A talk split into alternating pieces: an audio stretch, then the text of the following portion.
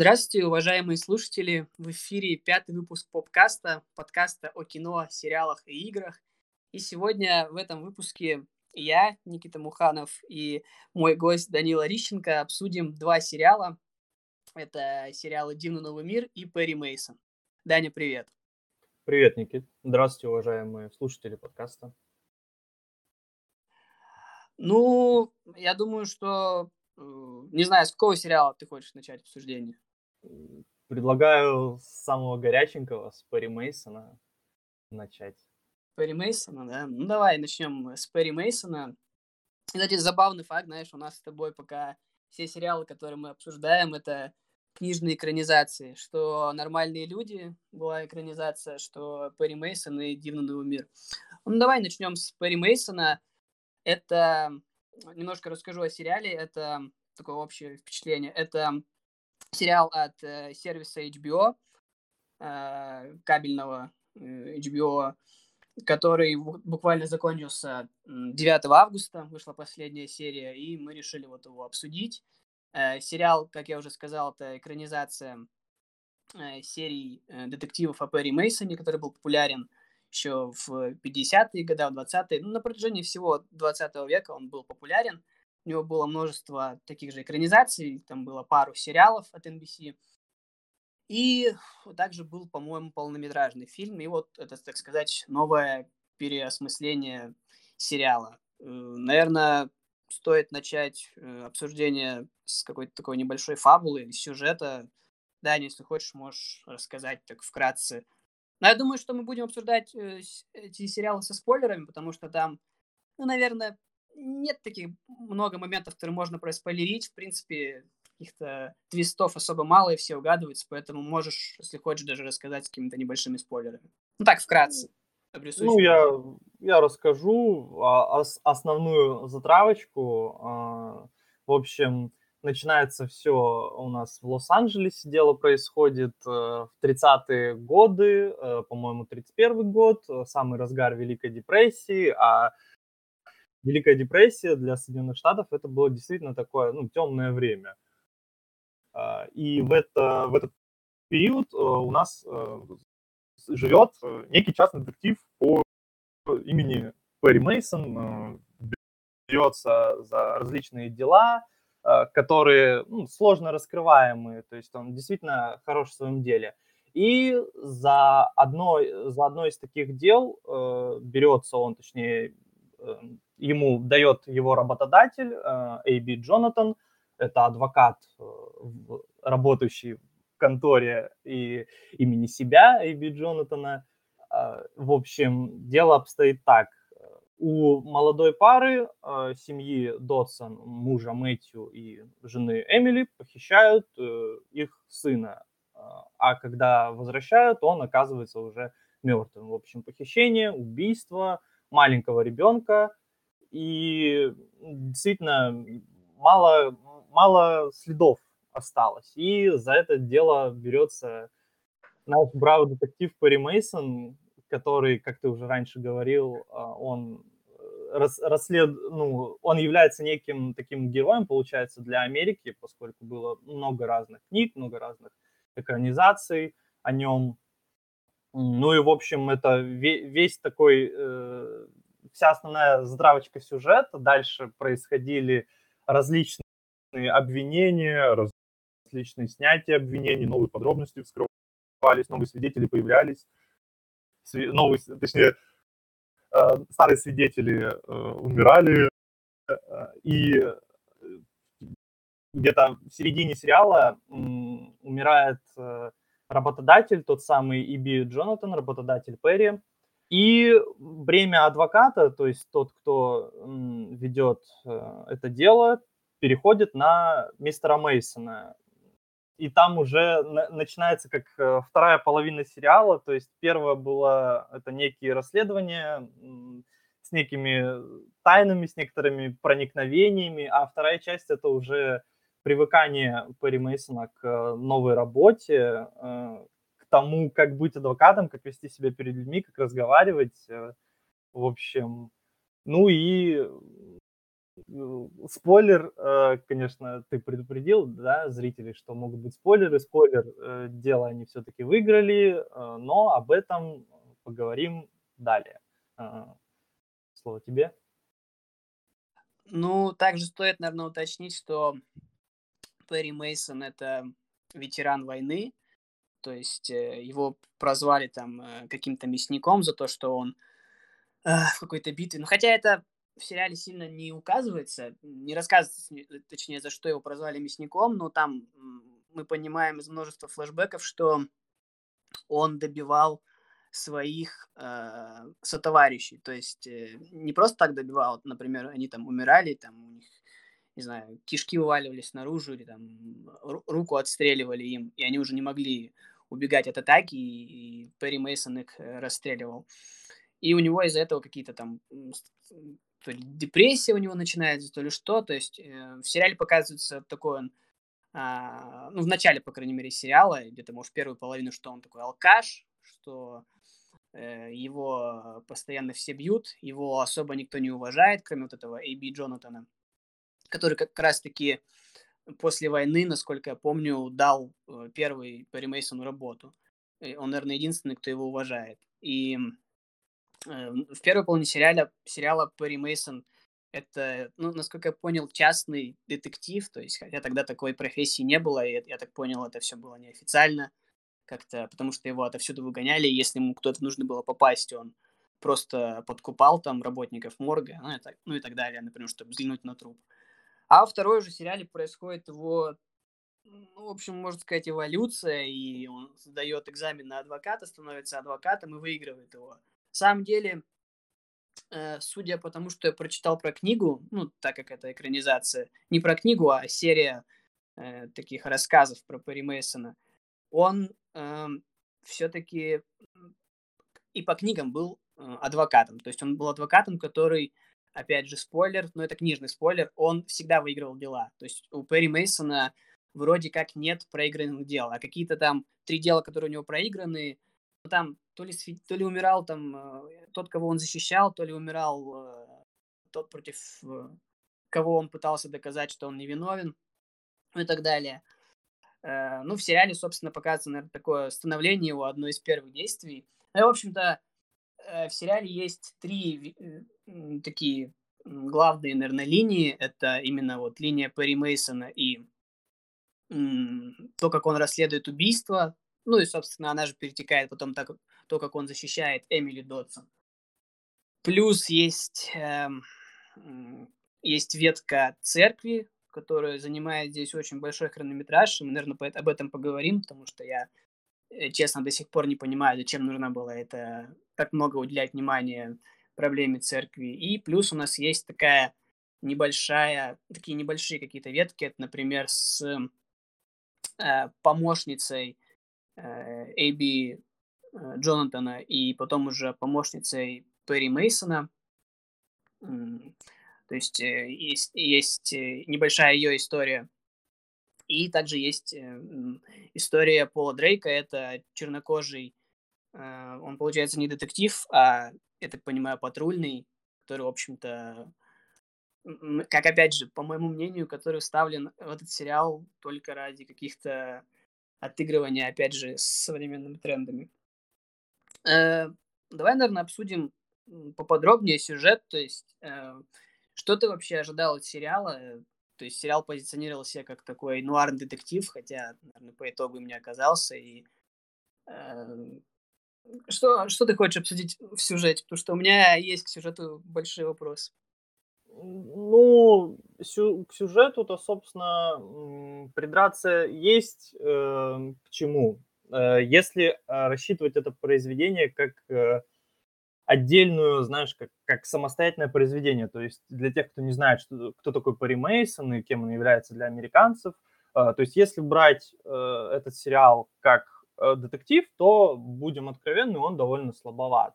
В нем э, нет особо каких-то закрученности сюжета, нету каких-то разоблачений удивительных. Э, этот сериал, он, скорее всего, существует для того, чтобы отдать дань э, известному книжному детективу. Э, в общем, что могу сказать по сюжету? Ну, как я уже сказал, э, все, все твисты, они не то что угадываются легко, но они, скажем так, э, стандартные, ну, довольно клишированные, но это не всегда плохо. В контексте детектива что-то, что-то, ну, на что-то можно закрыть глаза, потому что есть какие-то определенные штампы у жанра, и эти штампы никогда не отобрать, вроде типа там «Убийца дворецкий» э, и все такое прочее. Там, по-моему, даже шутка такая есть, что «Убийца дворецкий» в сериале. В общем, а, насчет э, сюжетной линии Перри Мейсона, действительно, как ты упомянул, у него очень э, ему его прошлому и его душевному состоянию уделяется какое-то количество времени, дабы показать нам, что это не какой-то карикатурный детектив, не какой-то карикатурный адвокат, а личность, у которой были свои переживания, свои какие-то проблемы, что у него проблемы с семьей, у него проблемы с самоконтролем. А, это даже было заметно в суде, он постоянно повышал голос, его судья просил э, убавить, убавить звук, убавить тон, и а, на ту же самую Эмили которую он защищал, он частенько кричал, когда выяснялось, что она ему что-то что-то недорассказала, например, о, о связях э, с другим мужчиной. Э, он срывался на нее. Ну и э, то, что то, как он пережил смерть Иби, своего работодателя, он заявился к своей семье, к жене и к ребенку в усмерть пьяный, ну не прям в усмерть, ну пьяный, и попросился побыть сыном. Это, это не очень правильно, на мой взгляд, а, что, ну, его, его можно понять, но э, я понимать не хочу, скажем так. Можно я тебя перебью здесь? Э, я, я вот вообще с тобой категорически просто не согласен. По-моему, вот именно именем того, кем назван сериал Перри Мейсон, это ну, мне он показался самым м, таким, не то что клишированным, неинтересным и серым персонажем. То есть, да, у нас, ну, у нас во многих детективах есть там какой-то главный герой, который пьет, у которого есть какие-то свои проблемы, но который при этом там крутой детектив. Ну, давай вспомним там ну, пару самых там таких известных, там какой-нибудь настоящий детектив, да, Расткол, Алкаш, понятно. Какой-нибудь даже тот же Шерлок, я имею в виду современный с Камбербэтчем, там, э, да, он тоже какой-то неуравновешенный, но при этом, опять же, гений. То есть, мне кажется, здесь создатели опять пытались показать, что да, вот он такой алкаш, да, он такой неряшливый, и все его там шпыняют и ненавидят, но при этом он вот какой-то гениальный детектив. Хотя, я не знаю, ну, мне показалось, что вот сам персонаж, именно Перри Мейсона, и знаешь, в, чем, в том числе, почему мне так показалось, что он скучный? Потому что актер, вот ты упомянул сцену, где он орет в суде. По-моему, актер во многих сценах переигрывал. Тебе так не показалось? Вот он просто... Ты видишь, что как бы сцена не требует переигрывания, а он пытается сделать такую рожу, как будто он в театре на сцене играет. Тебе такого не показалось? Э, возможно, возможно, э, ну, мне лично не показалось, э, хотя могу ошибаться. Я не сильно следил за игрой актера, но, возможно, играет э, в этом именно валийские корни Мэтью Риза, актера, который играл Перри Мейсона, э, что сам, сам актер ну, имеет довольно темпераментный характер и, видимо, не смог справиться. Ну, хотя, э, мне кажется, персонажу довольно подходит, особенно в контрасте с тем, как он в финальных сериях э, все-таки переменился и становился настоящим адвокатом, то есть у него была довольно трогательная речь в последней серии. А, сам он выглядел, как знаешь, с иголочки прилизанный, а, а не как раньше. Волосы у него были mm-hmm. взъерошены, и сам он э, ходил с таким лицом, как будто э, недавно пил. В общем, мне кажется, это довольно подходит. Ну, я согласен с тобой, что он карикатурный, но, точнее, как объяснить, он был карикатурный, но он изменился. И насколько я э, понял, как я проверял различные, ну, различную информацию о первоисточнике, что, ну вот то, что говорил, он является, в книгах уже являлся изначально адвокатом, а не частным, частным детективом, эту, эту экранизацию можно оценить как некую предысторию, то есть становление героя тем, кем он является для американского народа. Ну, вот в, в этом плане у меня опять идет какая-то, то есть какое-то непонимание, потому что сколько в сериале серий? В сериале 8 серий, и по сути э, нам режиссер сериала, не знаю, один ли там, сколько режиссеров снимала, создатели сериала, они по сути вот как бы делят сериал на до того, как э, AB умирает, и после. Но при этом трансформация Перри Мейсона в какого-то супер крутого адвоката происходит буквально даже не за серию, за полсерии. Вспомни, он сдает экзамен, это, по-моему, происходит в одной серии. О, умирает AB, он сдает экзамен, ну вот едет к сыну, кажется, что что-то там переосмысливает, потом выступает в суде, там, э, кряхтит, не может собраться, у него срывается голос постоянно, и буквально в конце серии он все, то есть э, находит себя, теперь он крутой адвокат. По-моему, ну, так нельзя раскрывать персонажей. По крайней мере, если бы то, так произошло, знаешь, в конце сериала, то есть он бы там что-то рыл информацию, там что-то находил, и, например, там AB убивает тебя в конце э, сезона, ну, там, не знаю, в седьмой серии, в восьмой, и Перри Мейсон начинает этот свой путь э, адвокатской, этой вот, э, ну, адвокатской карьеры. Тогда я бы еще понял. Но когда нам показывают за одну серию, что он эм, сдает экзамен, при этом он знает все законы, хотя, опять же, нам нигде не говорится, что он знает все законы. Единственный раз, когда вот э, помощница Делла Стрит, помощница Эби говорит, что э, да, ты умный, ты можешь дать экзамен, ты столько всего знаешь, что ты прячешь это под своей маской. Я, по, мне, по первым сериям мне вообще не показалось, что Перри Мейсон прям какой-то супер умный, что он знает законы. Ну, то, как он э, всех подкупает, он э, ворует улики, он проникает, э, то есть в какие-то там частную собственность, чтобы, опять же, найти какие-то доказательства. И я не знаю, у меня вот какая-то контрадикция идет вот именно с вообще с персонажем именно Перри Мейсоном. Про остальных персонажей я не говорю, но вот именно с ним тебе не показалось, что слишком... Ну, то есть буквально серия, и за серию он становится из какого-то неряхи алкаша детектива в суперадвоката. И, и я не понял этого, вот честно. Я не оценил. Ну, ну возможно, из-за э, из-за, как сказать, из-за хронометража общего сериала, то есть 8 серий отдалось, и большинство из них явно были отданы на продвижение сюжета, а не раскрытие персонажа. И, возможно, еще играет э, свою роль то, что действительно, как объяснить, э, неожиданно совсем кончает же самоубийством Иби Джонатан, и нужно было искать э, замену. Никто не хотел браться за, по сути, мертвое дело, потому что там э, было, было ясно, все улики указывали именно на мать ребенка, что именно она убила его. И действительно ему нужно было очень быстро переходить из одного амплуа в из одного амплуа детектива в амплуа адвоката. И, может быть, он на, на каком-то, на какой-то самомотивации, э, хотя это действительно притянутый за уши, притянутый за уши аргумент. Э, я могу в какой-то мере с тобой согласиться, но, возможно, возможно, тут что-то еще. Э, то есть мне, мне не кажется, что режиссеры пустили линию, именно личную линию Мейсона на самотек, что давайте полностью сделаем карикатурного персонажа. Все-таки что, что-то в него они поместили, те же самые флешбеки о войне, те же самые, э, э, так сказать, э, проблемы с семьей. В общем, ну, персонаж, персонаж получился неплохим. Он не хороший, он явно не дотягивает до уровня каких-то там э, камбербэтчей э, со своими Шерлоками.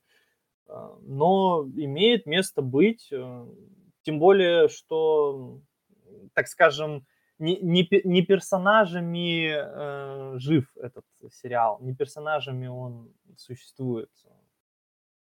А ты как думаешь? Да, в принципе. Да, в принципе, согласен. А, но опять же, давай тогда сразу разберем эту, как ты уже говорил, вот эту вот э, составляющую, ну, как сказать, детективную составляющую сериала и, наверное, нуарную. То есть э, давай я сначала выскажусь и потом э, послушаем, что ты думаешь. Вот нуарная составляющая сериала, в принципе, выполнена хорошо. То есть атмосфера, мне кажется, художники, постановщики и те, кто сооружали декорации, они выполнили свою работу ну, просто на какую-то великолепную оценку. Плюс на эту же атмосферу, именно нуарную, играет. И, мне кажется, опять же, очень тонко подобранный саундтрек. То есть он играет именно в те моменты, когда нужно, когда нужно показать, например, как чувствует себя город, когда нужно показать, как чувствует себя Перри Мейсон. Э, в принципе, э, нуарная составляющая выполнена хорошо. Опять же, э, все плохие, э, полицейские, там, не знаю, полицейских подкупают, полицейские замешаны как-то в каких-то э, бандитских разборках, замешаны и в похищении, опять же, ну это спойлер, но, хотя это не спойлер, это рассказывается буквально во второй серии. И э, мне кажется, нуарную составляющую сделали хорошо, но что касается детективной, опять же, посмотрев э, сериал, э, я не понял, почему зачем было рассказывать, что вот этот детектив Энис, который... Актера, кстати, взяли, на мой взгляд, совершенно такого какого-то бандитского типажа. Ты когда на него смотришь, ты вообще не веришь, что он детектив. Ну, да ладно, предположим. И я не понимаю, зачем нам буквально во второй серии рассказывают, или даже, по-моему, в конце первой нам рассказывают, что вот этот детектив Энис, он замешан в этом э, похищении ребенка, он убивает всех своих, как сказать, тех, кого он э, с тем, тех, с кем он работал, те, кто, по сути, похищали ребенка и что-то с ним делали там потом, как выяснилось, случайно его убили. И если они... Есть такие сериалы, да, которые используют такие ходы, то есть они тебе показывают, например, убийцу, да, но при этом тебе интересно все равно наблюдать. В Перри Мейсоне э, я не понял, зачем они это сделали, то есть вполне можно было дотянуть до условно даже до финала, до седьмой, восьмой серии, и показать, что Энис как-то, э, то есть, что э, Энис участвовал в этом покушении, похищении ребенка, и что, например, можно было как-то сделать, что Перри э, постепенно находит улики, все это, все это указывает на Эниса. Вот э, как тебе кажется, удалось ли создателям сериала именно в детектив, ну и в нуар, естественно? Ну, как я уже говорил, как э, детектив, э, сериал слабоват.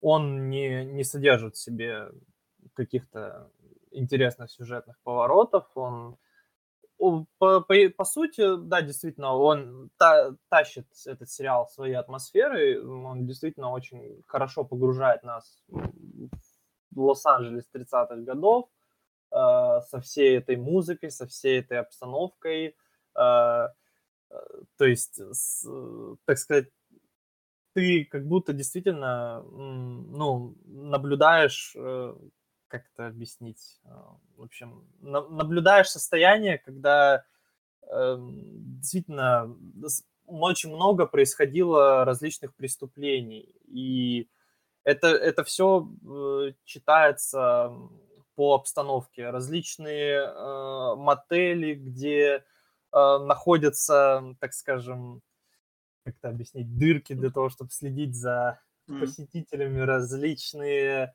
э, публичные дома, в которых тоже происходит салон. непонятно что, э, различные ну, раз, различные бары, то есть в которых э, находятся люди, по лицам не скажешь, что неприличные.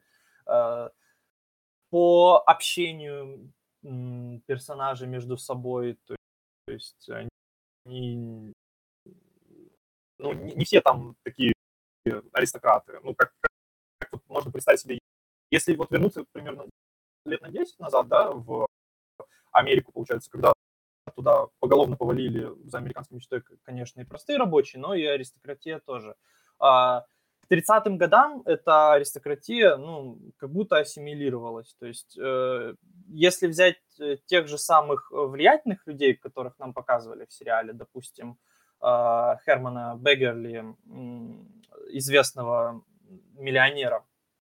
Не, и не скажешь, что он какой-то ну, богатый, влиятельный человек. По его внешности, по его общению он не был похож на аристократа. Но по сути он э, являлся представителем элиты американской. Но э, благодаря э, времени, благодаря исполнению актеров, благодаря общей обстановке, эта грань вот стиралась, и ты действительно видел во всех, в, во всех персонажах, даже в служителях церкви, ты видел в них, ну, нехороших людей.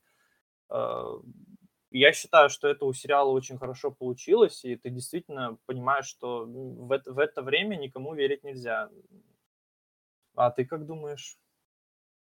Ну вот раз ты тогда заговорил о церкви, мне кажется, стоит вот это еще обсудить, вот именно эту церковную э, ветку, опять же.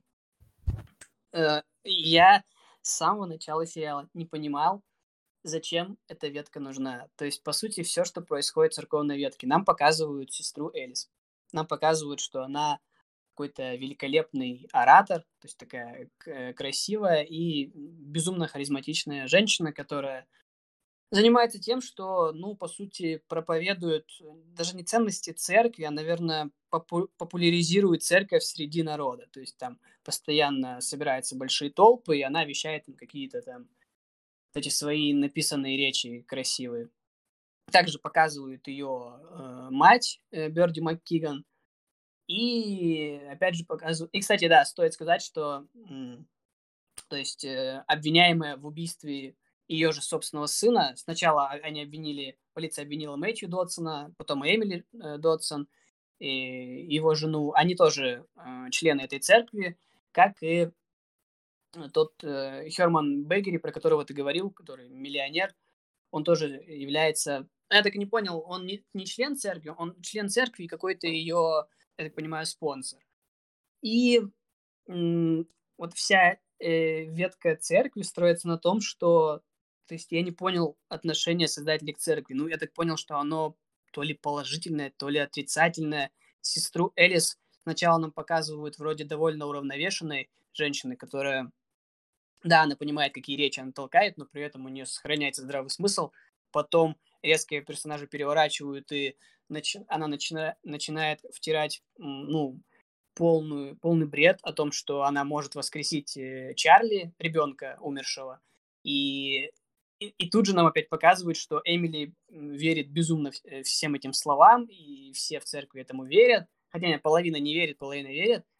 И линия с церковью и я вот правда не понял, что хотели показать авторы. То есть то ли они хотели высмеять церковь, потому что там множество сцен, где люди показываются, ну, правда, не тупыми, а какими-то зависимыми, как, как от наркотика. То есть они, э, когда сестра Элис пыталась оживить Чарли, ну, как пыталась, хотела оживить, что м- толпа безумствовала, толпа там чуть не убила почти всех персонажей главных э, сериала, и Хотя в, в другие моменты нам показывают церковь как э, в том числе одним из двигателей сюжета, что э, у нее там, э, у церкви воровали деньги, у церкви были долги, и церкви было выгодно, в принципе, вот это похищение. И, и как ты вообще воспринимаешь эту линию с церковью? Потому что я, я, честно, не знаю вообще, что сказать, зачем она нужна. Мне кажется, она просто хронометраж занимала. Я с тобой соглашусь, что линия с церковью, она здесь выглядит как небольшой рудимент, но могу сказать, что для, она, скорее всего, была создана для аутентичности, собственно, э, опять же, ссылаясь на время, в которое ну, происходили события сериала, э, в церковь тогда ходили все. Э, и церковь была довольно популярным местом, и как мы могли видеть на проповедях, э, на проповедях э, Элис, она старалась вещать не только для верующих, но и для простого народа. Она пыталась популяризировать церковь, она, она устраивала различные эпатажные речи, выступления, в, вокруг э, везде играла музыка, пел хор, э, сам микрофон у Элис был довольно забавный, как будто она ну, на сцене как э, певица какая-то, то есть они, обычный церковный оратор. Э, и вот это вот все церковное движение, оно, можно так сказать, влия... оно было еще создано, возможно, как э, некий э, рычаг влияния для Эмили, для матери Чарли, погибшего, э, для того, чтобы ее как бы, поселить в какую-то веру и создать некий внутренний у нее конфликт, что вот стоит ли ей там держаться за прошлое или его отпустить. Мне кажется, это было создано именно ну, с этой целью, вся эта церковная, как э, выражались в сериале «Мумба-Юмба». Э, в общем, ну, больше мне по этой линейке сказать не, не, нечего, э, кроме того, что сам персонаж Элис, он мне понравился. Мне понравилось, как исполнила его актриса Татьяна Маслани, и собственно, сама, сама Элис, то есть это э, какой-то, ну, действительно, не понимая, что она верит в Бога, то она в него не верит, и, в общем-то, можно это отнести ко всем а, современным, а, современным церковным служащим, то есть э, они иногда хотят получить какие-то знаки от Бога, иногда понимают, что никакой Бог им там не поможет, э, и тот диалог с Эмили, когда она спрашивала, ты веришь действительно, что я могу его воскресить, это вот прям очень-очень хорошая сцена, когда, э, когда показали, что Элис курит, э, хотя она там говорила своей маме, что ей не нравится, когда она ну, задавала Эмили такие вопросы, что э, сможешь, ты веришь, что я смогу воскресить ребенка? Мне кажется, что, что актриса, что персонаж, они получились хорошими. Ну, они действительно, они действительно выделяются на фоне остальных. То есть я не могу там чего сказать об офицере Дрейке, о той же Дели Стрит, помощнице Иби. То есть для меня, для меня вот существует в основном два персонажа в этом сериале. Это Перри Мейсон, потому что он главный герой, и Элис, потому что она интересная. Твое мнение? Э, ну, если так уж говорить о персонажах, то да. На самом деле я думал, что э, линия Перри Мейсона и сестры Элис это такая какой-то заклад для любовной линии. Но мне кажется, все-таки во втором сезоне эта линия будет развиваться, так как в финале, ну, в общем, мы видим разговор между этими двумя главными персонажами. И, ну, мне кажется, создатели именно это намекали, когда нам показывали вообще э, все их пересечения. И я уверен, что они будут такой какой-то своеобразной парой. Ну, потому что, хотя я не знаю Перри Мейсона с личной жизнью, как мы видим, опять же, по сериалу, там вечно какие-то проблемы. Я даже не хочу обсуждать эту линию с, с мексиканкой, потому что, мне кажется, не знаю, опять же, зачем она добавлена, ее можно было спокойно вырезать, чего бы не потеряли. Но если, обсуждая персонажей, э, в принципе, я с тобой согласен, это самые такие, наверное, яркие персонажи. Добавлю по сестре Элис, что нам ее показывают таким комплексным персонажем, потому что нам показывают как э, ее отношения с матерью, которая, ну, на мой взгляд, такой какой-то скрытый злодей сериала. Э, если ты помнишь ту серию, когда она заставляет расплатиться с мужчиной, предложившим помощь, ну, в общем, можно сказать, тем, что э, Элис должна заняться с ним сексом. Это мы видим из флэшбэка. Эта мать также делает якобы воскрешение умершего ребенка Чарли и опять же пытается подставить Элис. Э, поэтому сестра Элис, мне, мне нравится, в принципе, вот в отличие от Перри Мейсона, мне нравится, как ее показывают таким комплексным персонажем с разных сторон, и я, в принципе, жду ее развития во втором сезоне. А также хотелось бы выделить, наверное, очень хотелось бы выделить Эйби Джонатана, потому что, ну, Джон Литгоу это просто великолепный актер. Я не знаю, э, не знаю, видел ли ты его в каких-то сериалах. Я первый раз его видел в Декстере. Он там, э, опять же, спойлер, играл одного из маньяков, который там кое-что сделал. Вот этот уже спойлер не буду раскрывать. Также я его видел недавно в сериале «Корона», где он играл Уинстона Черчилля. Великолепный актер, опять же, великолепный персонаж. Единственное, что с его смертью какая-то такая контроверсия, что я не очень понял, зачем она была, в общем, из-за каких причин она была представлена в сериале. Ну и у меня есть, в общем, к тебе э, даже не вопрос, а такое, наверное, последнее, что хотелось бы обсудить.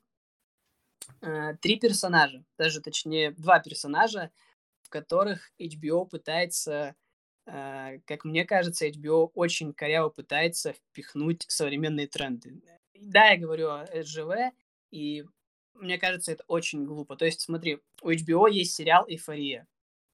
Э, там буквально рассказывается про все современные пороки молодежи, там, да и не только пороки, в принципе, показывается молодежь, и там мы видим абсолютно весь спектр вообще всего. Там это, понятно, уместно. В этом же сериале нам показывается, нам дается э, чернокожий детектив, не детектив, а патрульный Пол Дрейк, и, и линию этого персонажа, опять же, мне кажется, ставили лишь для того, чтобы чернокожий персонаж, его 30-е годы, посмотрите, что он точно не продвинется по карьерной лестнице, его еще все будут э, либо шантажировать, либо ему угрожать, могут угрожать жене. Опять же, мне кажется, в те годы количество вообще чернокожих в полиции, это была такая редкость, что особенно в таком городе, как Мил, Милуоки, э, ну или вот как в сериале рассказывается в Лос-Анджелесе, я вообще, если честно, немножко не понял, зачем. И второй персонаж — это Делла Стрит, которая который, мне кажется, отыгрывает такую повестку. А, первое — это, ну, то, что она лесбиянка, это еще, в принципе, в сериал встроено нормально и хорошо, понятно, хотя, опять же, непонятно зачем, но ладно. Но то, что в конце сериала, если ты заметил, стали проявляться такие очень корявые феминистические речи о том, что э, она в разговоре с Перри Мейсоном говорит, да, как бы а, почему ты меня не уважаешь, э, э, почему ты... Она очень сильно настаивает на том, что он не уважает свою же э, подзащитную Эмили Додсон, хотя как бы этих признаков не было. И она очень сильно давит на то, что, в общем-то, ты не уважаешь ее, не уважаешь меня, потому что ты мужик. И, в принципе, вот, мне кажется, вот эти три, я не назвал их повесткой, но подыгрывание современным трендам в таком сериале, мне кажется, вот было абсолютно не нужно. И HBO вставили это, как обычно любит вставлять Netflix, ну, вставили это очень коряво. Что ты думаешь об этом вообще? Тебе так не показалось? Ну, начну с того, что я немножко туговат в этих СЖВшных делах, и я не, ну, не, не бросается это мне в глаза. Но если что-то прям очевидно бросается, то я это замечу. В этом сериале э, я особенно такого э, не заметил. Возможно, это я просто плохой наблюдатель. А касательно Деллы Стрит, то, что ты упомянул, э, что она всегда старается, э, ну, так сказать... Качает права. Качает права, да. по сути. Это, возможно, из-за того, что она как э, является для меня, она больший, больший, в общем-то, кандидат в преемники ИБИ э, являлась, потому что она больше ну, знакома с различными юридическими делами, с ведением переговоров, э, всего такого прочего. И она ну, являлась неким наставником для Перри э, в необходимые моменты, э, ну, как показывал как нужно себя вести, что нужно делать, что не нужно делать. Э, а тот факт, что она является лесбиянкой, я это как-то, ну, увидел, ну и ладно, ну и все. Ну, что-то да можно я тебе прерву? Я тебе, я хочу тебе вопрос немножко тогда перезадать. Тебе не кажется противоречием между тем, что они пытаются показать, например, опять же, черного детектива, э, ладно, предположим, хорошо вплетенную линию лесбиянки Делли Стрит, и то, что вот эти какие-то э, истоки феминизма, э, ну, в то время, когда об этом не то, что не говорилось, но об этом было ну, абсолютно мало каких-то веяний. То есть как-то вот именно время и то, что они пытаются сказать.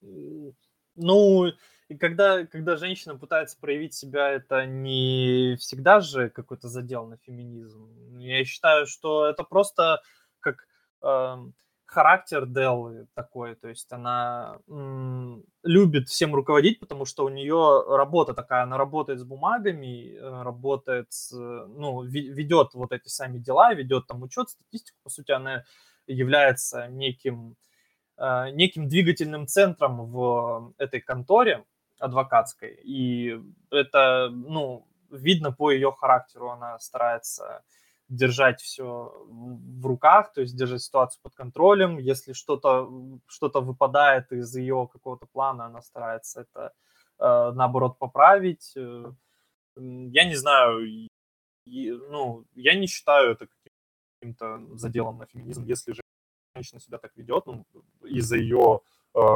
работы сформировался такой характер. Ну, я, по крайней мере, считаю так, насколько ну, я, я уже сказал, э, я не слишком силен э, в этих всех э, подмечаниях.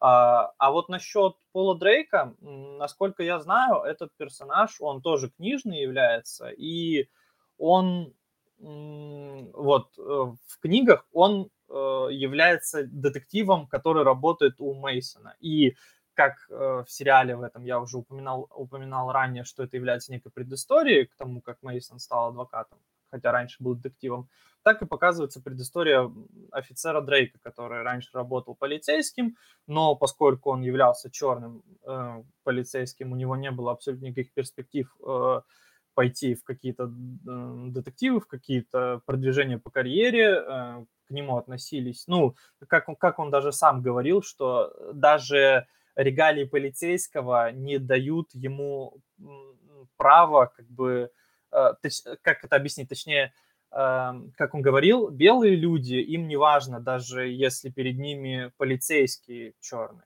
Ну, а, сцена с пляжем, равно, да. Да, они все равно видят в нем просто черного. То есть, угу.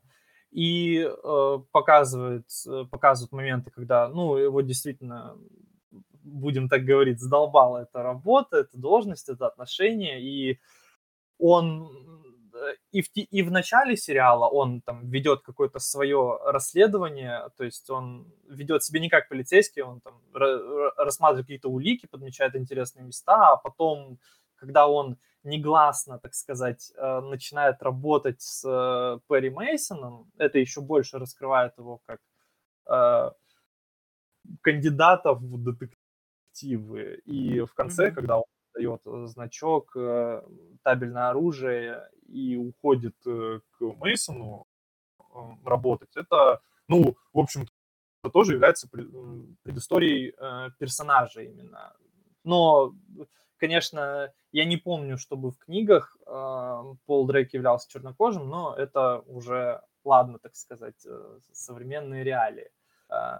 В общем-то, я считаю, что, ну, возможно, линия с Полом была несколько затянута, то есть э, у него были какие-то тоже с семьей ситуация непростая, они бедные, у них должен родиться ребенок, и им, можно сказать, ну, сводят концы с концами. А, э, но, ну и ладно, что уж тут, так скажем, а, я не сильно прям акцентировал свое внимание на этом персонаже, больше акцентирую внимание на других. И когда, когда скажем так, есть э, на чем заострить свое внимание, о таких ветках, ну, ненароком забываешь и думаешь, ну, есть и не есть, что, что, что поделать. А, так что, ну, я считаю, что персонажи в, какой-то мере они, ну, нормальны для этого произведения, для этого сериала. И, ну, не соглашусь с твоим мнением о том, что они mm, здесь лишние. Mm. Ну, я думаю, мы, наверное, все, что хотели сказать, сказали при Мейсоне. Может, у тебя есть что-то еще добавить? Какое-то такое общее впечатление? Советуешь ли ты его смотреть и кому? Ну, наверное, ну, можно к следующему переходить. Ну, общее впечатление, если вы любите детективы, Э, прям фанат детективом, я не могу ему его рекомендовать, потому что вы, скорее всего, разочаруетесь. Если вы любитель Перри Мейсона, тоже не могу вам его рекомендовать, потому что здесь Перри Мейсон явно не вытягивает на книжного а, и на Перри Мейсон старых экранизаций. Э, если вы любите Америку 30-х годов, ну, вообще Америку 20 века, я вам его рекомендую, потому что атмосфера действительно очень хорошая. Э, в целом, в целом все. Вот что я могу сказать по этому сериалу. Ну, у меня мнение такое довольно неоднозначное по Ремейсоне. Э, в принципе, я согласен с Даней насчет детективной истории, но могу добавить, если вы фанат нуарных, э, вообще любых произведений, а нуарных произведений выходит э, на телевидении и в кино довольно мало. То есть их можно по пальцам руки пересчитать. Сейчас это не очень популярный жанр. Если вы фанат нуара, я, например, фанат нуара, то э, обязательно смотрите Перри Мейсона. Э, в принципе, проекты HBO пропускать, конечно, это дело такое. То есть э, HBO обычно держит уровень, и я бы наверное, все-таки больше порекомендовал этот сериал. И, скорее всего, я буду смотреть второй сезон. Вот э, Перри Мейсона недавно продлили на второй сезон, э, незадолго до финала. И, ну, я думаю, что это все-таки больше рекомендация, чем нет. Да, и в России его можно посмотреть на сервисе Кинопоиска HD по подписке медиатеки. Ну, или если у вас нет денег, то надевайте повязку на глаз и идите смотреть в другие места. Давай, наверное, перейдем к второму сериалу. Это Brave New World или Дивный новый мир. Опять же, опять же экранизация известного романа 32 года. И фух, это, об этом сериале ну, давай, наверное, я расскажу какое-то такое небольшое предисловие, как синопсис небольшой сериала. Нам показываются Э, Лондон будущего, который называется New London, то есть как бы новый Лондон. Такое, как и роман, это, в принципе, э, такой а, антиутопический роман, то есть нам показывается абсолютно утопическое будущее, где люди, по сути, э, сидят на каком-то аналоге таких наркотиков, то есть туман, туманящих твое сознание. В сериале, э, ну и в книге, мы говорим про сериал, в сериале называется «Сома». Это какие-то таблетки, насколько я понял, которые э, отличаются по цветам, и каждый цвет, то есть э, каждый цвет за что-то отвечает, за какие-то определенные эмоции. И там девиз этого нового Лондона, что все счастливы, у них нет преступности, у них нет абсолютно ничего. Также под э, запретом э, беременность, ну то есть э, у них в, в Новом Лондоне э, присутствует культ полигамности, то есть не, моногамность запрещена, то есть ты, ты должен спать с кем тебе хочется, и ты должен, у тебя не должно быть постоянного партнера, а лучше, чтобы партнеры каждую ночь менялись, у них проходят постоянно какие-то вечеринки, постоянно оргии и, и так далее. Ну и, как я уже сказал, там слово «мать» и «отец» находятся под запретом, Э, и также существует, эм, помимо этого Нового Лондона, существует так называемый э, парк дикарей, если можно его так перевести, Savage Park. Э, такой аналог парка аттракционов, он находится в Америке. С Нового Лондона можно добраться туда на ракете, и по сути мы видим там а, современные не обряд людей, а привычки людей. То есть нам показывают, э, э, там есть парк э, моногамии, там показывают э, венчание. Э, плюс там есть разные другие парки, э, в общем, которых э, нам обрисовывается, как люди жили, по сути, в наше время. Потому что в Новом Лондоне уже давно наступило будущее. И да, также стоит э, отметить, что все люди делятся на касты.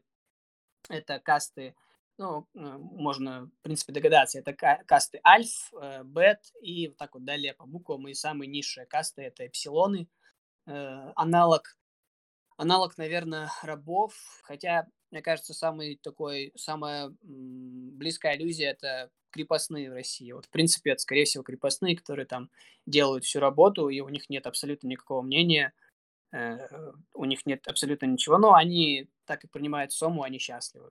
Что ты хочешь сказать, добавить по сюжету? Ну, по сюжету хочу добавить, что э, действительно э, э, мир утопичен, и мир имеет свои какие-то правила, которые очень, очень интересно за этим наблюдать. Э, действительно наблюдаешь какую-то нестандартную, нестандартное утопическое общество, где э, не существует такого понятия, как мать, отец, беременность, жена, муж и так далее, где всех эм, людей выращивают в инкубаторе, и от рождения, как ты уже говорил, отдается определенная каста. И вот это все разделение на касты, оно тоже очень хорошо исполнено. То есть у нас есть альфы, которые являются верхушкой общества, а и кроме того, они даже делятся на свои, так сказать, подкасты. То есть у нас есть альфа плюс, альфа и альфа минус.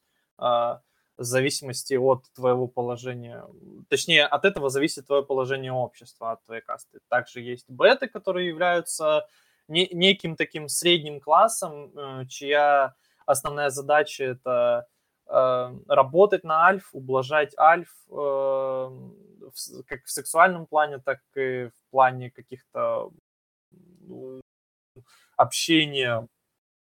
Э, также они делятся на бета плюс, бета и бета минус. Есть э, гаммы, которые составляют касту неких э, таких, э, ну, немножко больше, чем рабочих. Они работают в сфере услуг, они являются различными дворецкими, являются различными, а, как сказать, различными торговцами услугами, в общем, так скажем. А, также есть дельты, их различие от гамм я не сильно понял, видимо, это те же самые гаммы, только они, э, так скажем, работают э, вообще в каких-то сферах, где не нужно с людьми особо контактировать, то есть они являются... Ну, это, наверное, в книжках. Я думаю, что это в книге все-ки, ну да, наверное, да. скорее всего, подробнее этому уделено внимание. А, ну и, и есть эпсилоны, которые о, о внешности которых даже не особо заботились, потому что была выпущена большая партия похожих друг на друга эпсилонов.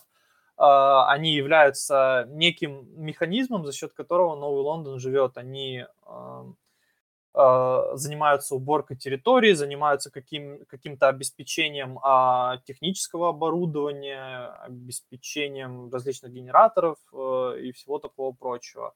И нам очень хорошо показывается даже вот с первых серий это отношение э, каст друг к другу, когда даже а, маленькие дети, которые являются э, членами альфа-касты, могут э, принижать э, людей с ну, более низших каст, которые, ну, по факту ну, являются ну, более... Ну, бет, гам, которые являются старше, опытнее их и явно больше знают о мире.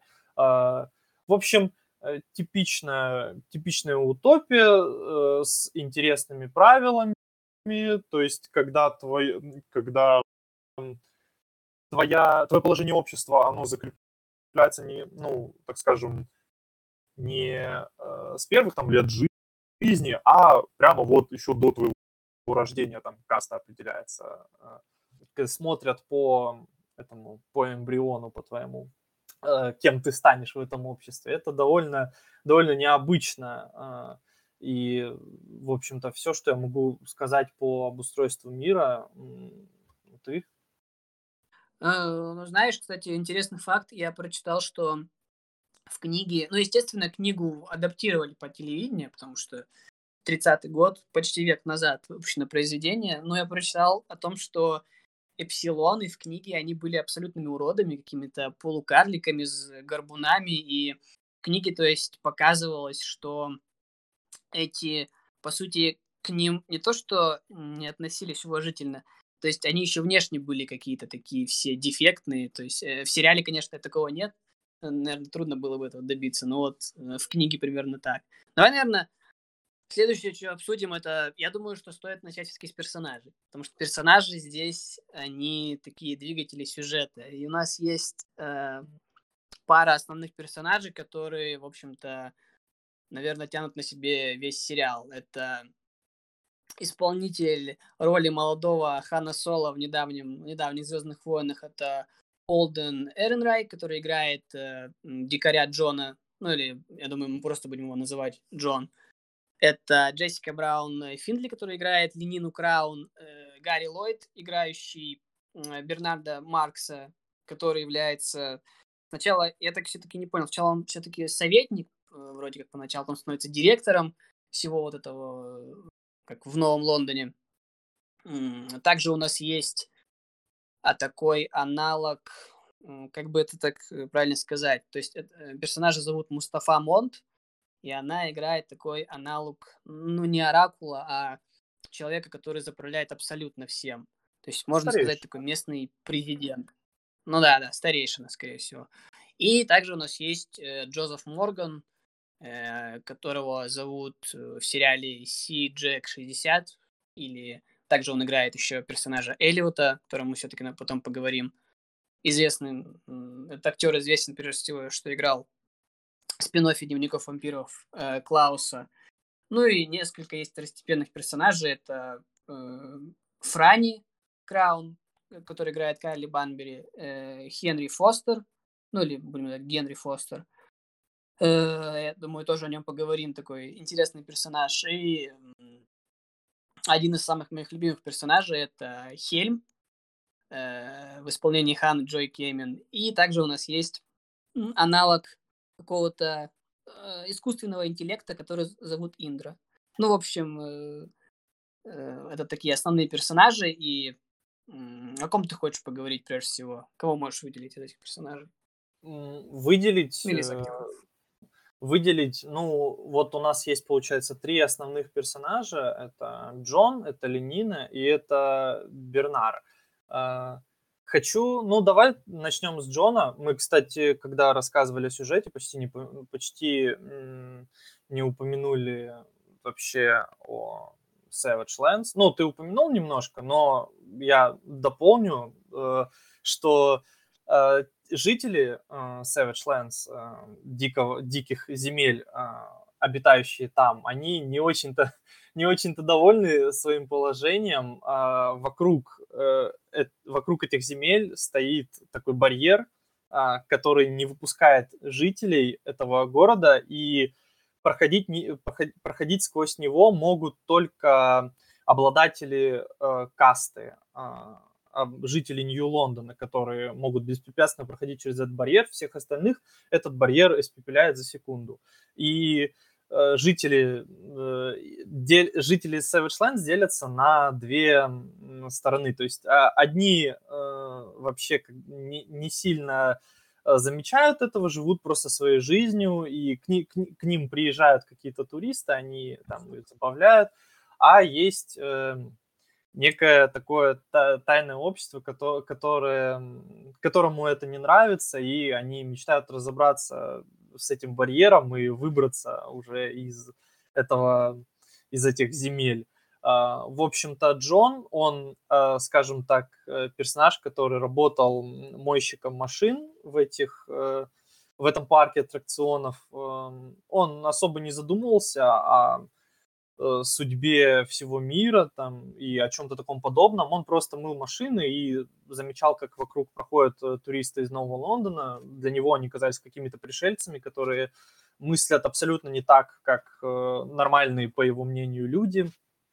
А, в один из прекрасных дней он замечает туристку, которая держит э, мертвую птицу в ладонях, и по ее лицу было понятно, что она вообще не понимает, что происходит вокруг. Она смотрела на эту птицу, улыбалась и думала, что это просто какая-то какая часть шоу, какая-то часть декорации. Э, этим персонажем являлась Ленина. И э, Джон сразу в ней, э, ну, в общем, увидел что-то такое, в общем, это задел на любовную линию, которая в дальнейшем будет продвигаться в сериале очень активно, так скажем. Ну, ты а... расскажи, наверное, эту завязку, что про Бернарда и Ленину, как они попали в этот Savage Land. А, а попали они в этот Savage Land очень просто. Э, дело в том, что Бернар э, является неким неким, так скажем, антиподом своего, э, своей касты. Он является альфа плюс, но он на него, на, на его уровень он совсем не тянет. То есть он ведет себя не как альфа плюс, он постоянно запинается, заикается, э, с другими альфами ведет себя довольно сдержанно. Неуклюже. Да, они, они, ну, большинство альф, почти все альфы, они его за своего не принимают и считают его что-то, чем-то на уровне бета-плюс.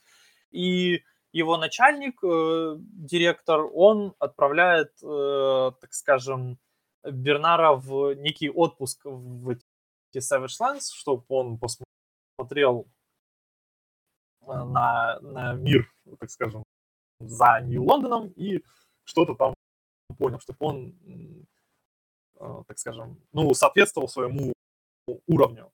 Как фраза довольно частая в этом сериале «act your level», uh-huh. соответствуй своему уровню. А, довольно хорошо мне запомнилось, в общем. Он берет с собой знакомую свою ленину, которая, которой он неровно дышит э, ну, на протяжении какого-то времени, потому что он... А, ну, это было видно из диалогов, когда он упрекал ее в сексуальных связях с э, одним из альф, с Генри Фостером. Ну, не то чтобы упрекал, а сильно акцентировал на этом внимание. И... Но он упрекал ее в моногамии, якобы. Ну да, тем, что она слишком часто с ним тусила вместе. Ну и, в общем, такой дружной компании они полетели а, на ракете в, в эти дикие земли, и там стали свидетелями довольно неприятных событий. Как раз в это время а, то самое тайное общество, которое существовало в диких землях, оно планировало а, сбунтоваться с помощью Джона, который Э, поменял патроны э, в оружии, э, предназначенного для одного представления, в, так скажем, на, венчании, где все должны были по фану перестрелять друг друга. Джон поменял все Холостыми. Патроны. Они должны были холостыми да. все перестрелять. Да, он поменял патроны на настоящие и тем самым спровоцировал э, бунт. Когда вдруг откуда ни возьмись повылетали члены тайного общества, начали перестреливать всех туристов, э, всех кроме чудом выживших в этой суматохе Бернара и Ленину, которые спрятались э, где-то на задворках, и потом их нашел Джон, который, ну, судя по его выражению лица, судя по его действиям вообще в этих первых сериях, он э, не понимал, что происходит. Он, он, с одной стороны, он хотел э, этого, с другой стороны, не хотел. Э, там еще девушка на него влияла, у него там была девушка, э, которую он думал, что любил, но на самом деле она была просто психованной фанатичкой. Э, в общем, случилось так, что Джон укрыл Бернара и Ленину у себя дома. И мать Джона, Линда, которая до этого в, сериале, ну, там, первая, вторая серия, она показывала себя как какая-то мамашка, скажем так, которая э, постоянно да, пила, э, развлекалась с каким-то соседом в трейлере э, женатым. Оказывается, что она жила в Нью-Лондоне, что она является членом касты Бета Плюс, и она э, предала это общество тем, что влюбилась в одного человека, ну, так скажем, с ним заключила союз, и э, они Директор. сбежали. Ты можешь, можно спойлерить, директора. Да, с, с директором тем самым. И э, они сбежали оттуда из нее, ну, точнее, она сбежала, а директор остался, и э, родила э, сына Джона. Собственно, родить такое понятие было вообще неизвестно жителям Нью-Лондона, они считают, а, точнее, они считают, это было им вроде как известно, но они считали это варварским, варварским обычаем. А, по сути, по сути, для них все, все мы, ну, получается, в Savage было отражено наше современное общество, мы были для них дикарями. А, в общем, и выясняется, что Линда это бета-плюс, и э, она начинает всецело помогать э, Бернару и Ленине для того, чтобы, так скажем, они вытащили их отсюда, из этих Savage Lands, э, обратно в Нью-Лондон. Но, э, так скажем, они благополучно делают это, но в процессе этого Линда умирает. И оставляет Джона одного э, в неизвестном для него городе, в неизвестном для него мире, в неизвестном для него обществе. В общем-то, это задел для, ну, весь э, задел на истории, для которого понадобилось три серии. Три серии, получается, некой предыстории, некой первой, некого первого акта, а в дальнейшем уже начинается... А, Было. В дальнейшем уже начинается преобразование Джона в обществе э, с какой-то стороны преобразование, с какой-то стороны отстаивание собственных идеалов дикаря. Э, возможно, ты захочешь поговорить об этом поподробнее. Давай, раз мы говорим о Джоне, я, когда смотрел сериал, у меня, по крайней мере, это было вот как раз-таки... Это странный такой момент в сериях, где Джон был на, ну, получается, на, в своем текущем, в своем текущем обитании, то есть э, в отсылке на наш современный мир, то есть на Savage Land. Э, Олден Эренрайк вообще не играл, то есть он не понимал, как ему играть, он э, как будто у него отсутствовала вообще эмпатия. То есть, знаешь, это отсутствие эмпатии, оно встречается у каких-то, не знаю, недалеких людей или у психопатов. Что, что с этим актером, я, я не понимал. То есть, я сразу вспомнил этот слух. Мне кажется, все-таки, что это даже не слух. Это такое реально было, что на съемках этих Звездных войн ему нанимали э, режиссеры, э, тренера по актерскому мастерству, потому что он не мог э, играть какие-то сцены. И вот в первых трех сериях он вообще не играл. Ну, то есть он играл, но он отыгрывал абсолютно не те эмоции. Я на это смотрел и вообще не понимал. Я думал, что они абсолютно не попали с персонажем. Но потом случается какой-то такой переломный момент, это завязка сюжета, он, он попадает в Нью-Лондон, и как будто, знаешь, не только а, Джон начинает меняться, но и Эрен Райк тоже начинает меняться, и актер вдруг начинает э, ловить кайф и с этих серий у меня к нему вопросы, то есть, кончаются, потому что сначала, ну, я абсолютно не понимал, что он тут делает в касте. И прежде чем мы обсудим других персонажей, э, вот рассказывая завязку, у меня сразу, у меня сразу появили, появились вопросы. То есть это, опять же, по-моему, сюжетные дыры. Во-первых, вопрос номер один. Почему Ленину Краун вообще взяли на э, поездку в этот парк. То есть, как нам говорили по лору сериала, то есть, э, что это показывают даже потом. Туда берут только Альф. Туда берут Альф, чтобы они ну, то ли обучались, то ли просто смотрели и не хотели потом в таких же превратиться. То есть, как-то их э, дух упрочить. И там вообще не могли брать Бет э, мы с тобой, помнишь, вот обсуждали, ты говорил, ну, скорее всего, Бернат взял ее как в качестве такой спутницы. Но опять же, в сериале, по-моему, четко проговорено, что туда могут лететь только альфы, но при этом никакого контроля нет, и как-то она летит. По-моему, это какая-то такая дикая сюжетная дыра, чисто чтобы продвинуть сюжет, э, сюжет, чтобы потом она ухаживала за Бернардом. Ну ладно, предположим, э, он ее взял, э, хорошо, хорошо. Э, мотивация Джона вот это мне было просто непонятно. То есть нам показывают с первых серий, как его вроде бы все устраивает, как он ну, работает и работает. То есть вот это вот опять работать, он работает на этим. Он, получается, работал тем, что как доставлял оборудование, там следил за э, тем, чтобы все работало. И вдруг, э, то есть, когда ему вот эти, назовем их заговорщики, революционеры, рассказывают про, про план, что нужно просто поменять пули, и тогда, тогда типа, возгорится пламя революции.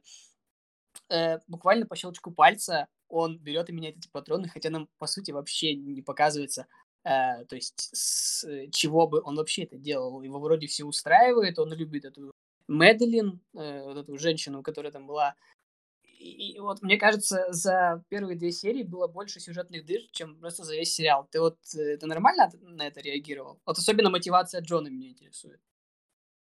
Uh, ну, сначала давай разберемся с uh, тем, что Ленину взяли Savage Lands. В общем, mm-hmm. сначала, когда я смотрел за этой сценой, когда они летели, получается, в ракете, ну, про- произошло отключение всех uh, устройств. Кстати, мы забыли упомянуть об устройствах. А, а, получается, в жителей Нью-Лондона, а, в их глаз э, вживлялась такая особая линза. Она являлась, по сути, чем-то вроде смартфонов сейчас для наших людей. Она являлась и телевизором, и телефоном, и камерой слежения, и автоматическим определителем касты других. В общем, она соединяла тебя с Индрой. Э, Встроенный интерфейс. Ранее. Да, Индра — это то, что соединяет всех, это некий, некий искусственный интеллект. А, в общем, когда эти линзы перестают работать, я думал, ну и говорят, что здесь уже сеть не ловит, здесь Индра не может тебя достать. Я подумал, что раз уже здесь не определяется, значит, никто не может определить ее касту, и если она будет вести себя как альфа, то ее примут за альфу. Но потом, когда в отеле им э, этот э, человек на ресепшене раздавал значки, он дал Бернару значок Альфа Плюс, ну, как брошку, э, чтобы нацепить на пиджак. А у Ленины, я заметил, у нее был именно бета плюс значок. То есть э, беты могут лететь, судя по всему, потому что, ну, значки у них же есть такие, э, и сам в автобусе, получается, в, в экскурсионном, когда они ехали, была сцена, что альфа э, ребенок просил бету подвинуться, потому что она загораживает ему про- проход. То есть... Э... Ну вот, кстати, кстати, в автобусе, по-моему, в этой сцене Э, по-моему, там показывалось, что он видит ее через линзу, вот этот ребенок. По-моему, он, он видел, что она бета. Тебе не кажется? По-моему, там... И, насколько я помню, только в ракете отключались эти линзы, вот эти вот интерфейсы. По-моему, там они видели, кто каждый как. Ну, вот этот ребенок. А, а зачем, э, а зачем он, он тогда смотрел? Раздавать? Ну, может, я просто запамятовал. Ну, продолжай. Ну, в общем, э, как-то я двояко отношусь к этому моменту. То есть, э, с одной стороны, нам показывают, э, что можно брать бет, с другой стороны, ну, говорили, что это специальное место для альф. В общем, я останусь при своем мнении, что, мне кажется, можно брать бет как своих наложниц. Возможно, их даже можно брать с собой несколько, что более вероятно. Для а, оргий. Ну да, кстати, да. там были эти сцены. Ну да. А насчет э, мотивации Джона, тут я с тобой соглашусь. Он действительно особо в первой серии не было никаких предпосылок. Ну, возможно, он там что-то замечал э, в, поведи... ну, в, в поведении своего окружения, что они, они как-то свыклись, что ли, со своей ролью, а у него там, может, Э, что-то вдруг он для себя там решил, что у него был диалог с матерью, насколько я помню, что он, он ей там с пеной у рта кричал, что мам, это все не настоящее, мне кажется, или что-то типа такое. Э, в общем, ну да, персонаж Джона, э, получается, он в первых сериях был действительно каким-то очень странным. С тобой я тут соглашусь что у него мотивация появилась, в принципе, из ниоткуда. Но это и мотивации даже сложно назвать, когда он совершил это преступление, ну, не преступление, а действие, когда он поменял патроны, по нему не было видно, что он этого действительно хотел, как будто э, что-то двигало им в этот момент. Э, какое-то, какое-то желание, которое он как бы к нему двояко относился, и он, он, он довольно быстро понял свою ошибку, э, и уже уже начал помогать э, попавшим в беду Альфе и Бете. Может, кстати, а... поэтому, может, кстати, поэтому Эрен Райк не понял, что ему играть. Он э, не, не понимал в сюжете вообще, кто его персонаж. Может, он а поэтому возможно, плохо отыгрывал. Возможно, кстати, это было и умышленно, чтобы показать э, контраст между Джоном прошлого и Джоном будущего, который, кстати, очень, очень хорошо удался. Э, в принципе, можно, я думаю, рассказать о Джонни, Ленине и Бернарде уже в контексте Нью-Лондона. Э, давай я расскажу. Давай. Давай я расскажу, потому что мне... Э, э, то есть, я не знаю, по сути, как я думал, после примерно третьей серии, да, когда они попадают в Нью-Лондон уже с Джоном, и когда его мать умирает, эм, я думал, что сейчас начнется такое, знаешь, да, как это утопия, и, в принципе, ты можешь прочитать какие-то ходы. Я думал, что сейчас начнется подготовка к какой-то революции. То есть э, мы видели...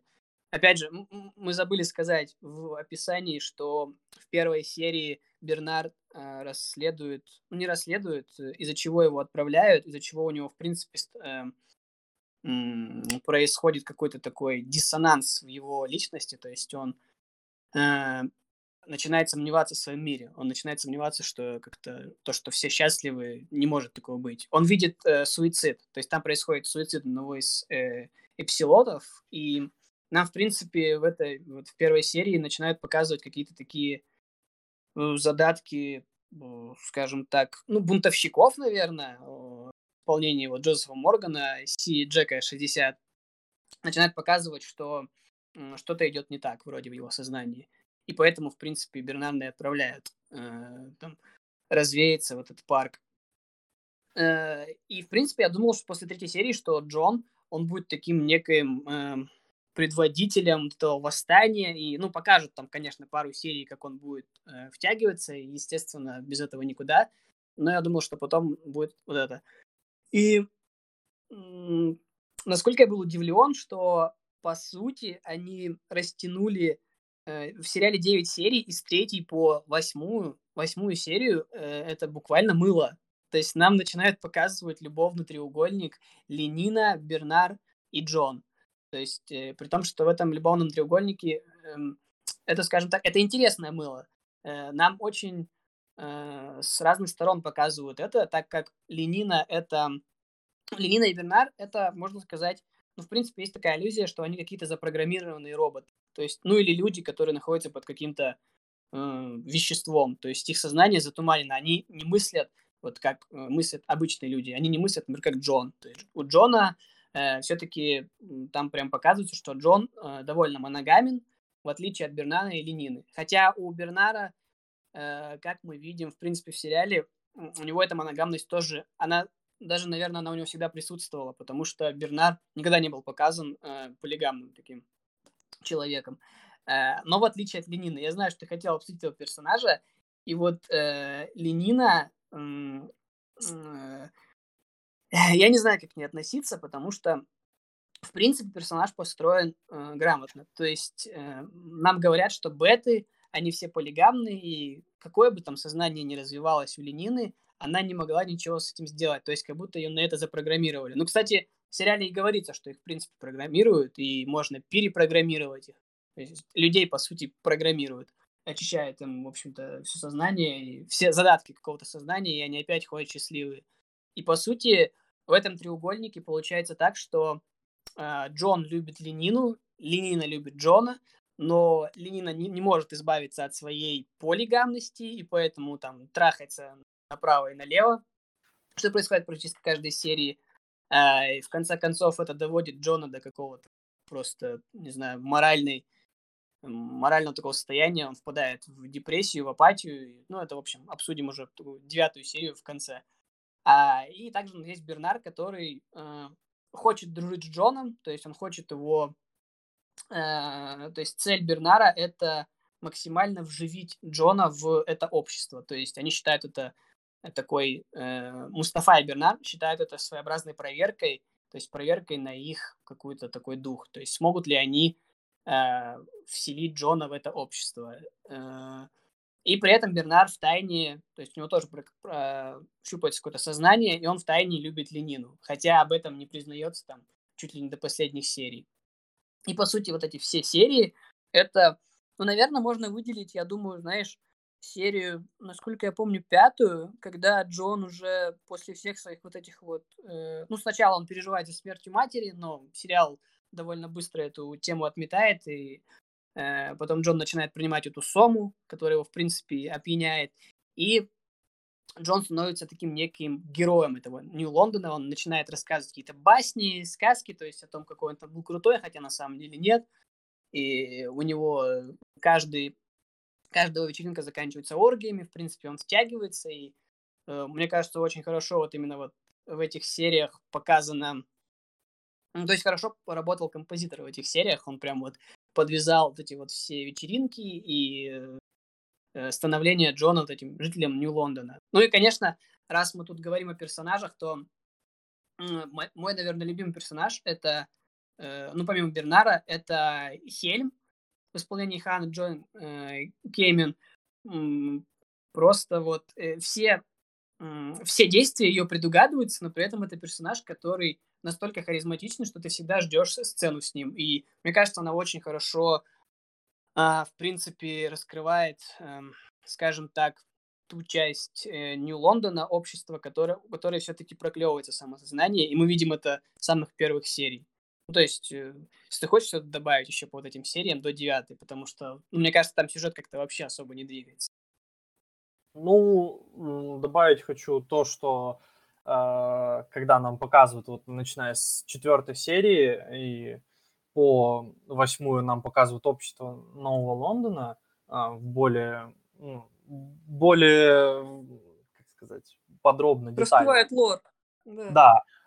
Э, действительно становится очень интересно наблюдать за этим миром, потому что такого скорее всего, вы нигде больше не видели. В отличие от э, общества, где э, существует разделение на касты, э, там, получается, э, идет какой-то очень стро- строгая э, слежка за всеми. Ну, здесь, конечно, тоже идет слежка, но э, э, поговорю позднее. В общем, где существуют какие-то определенные правила, ты не должен там заходить сюда, не должен...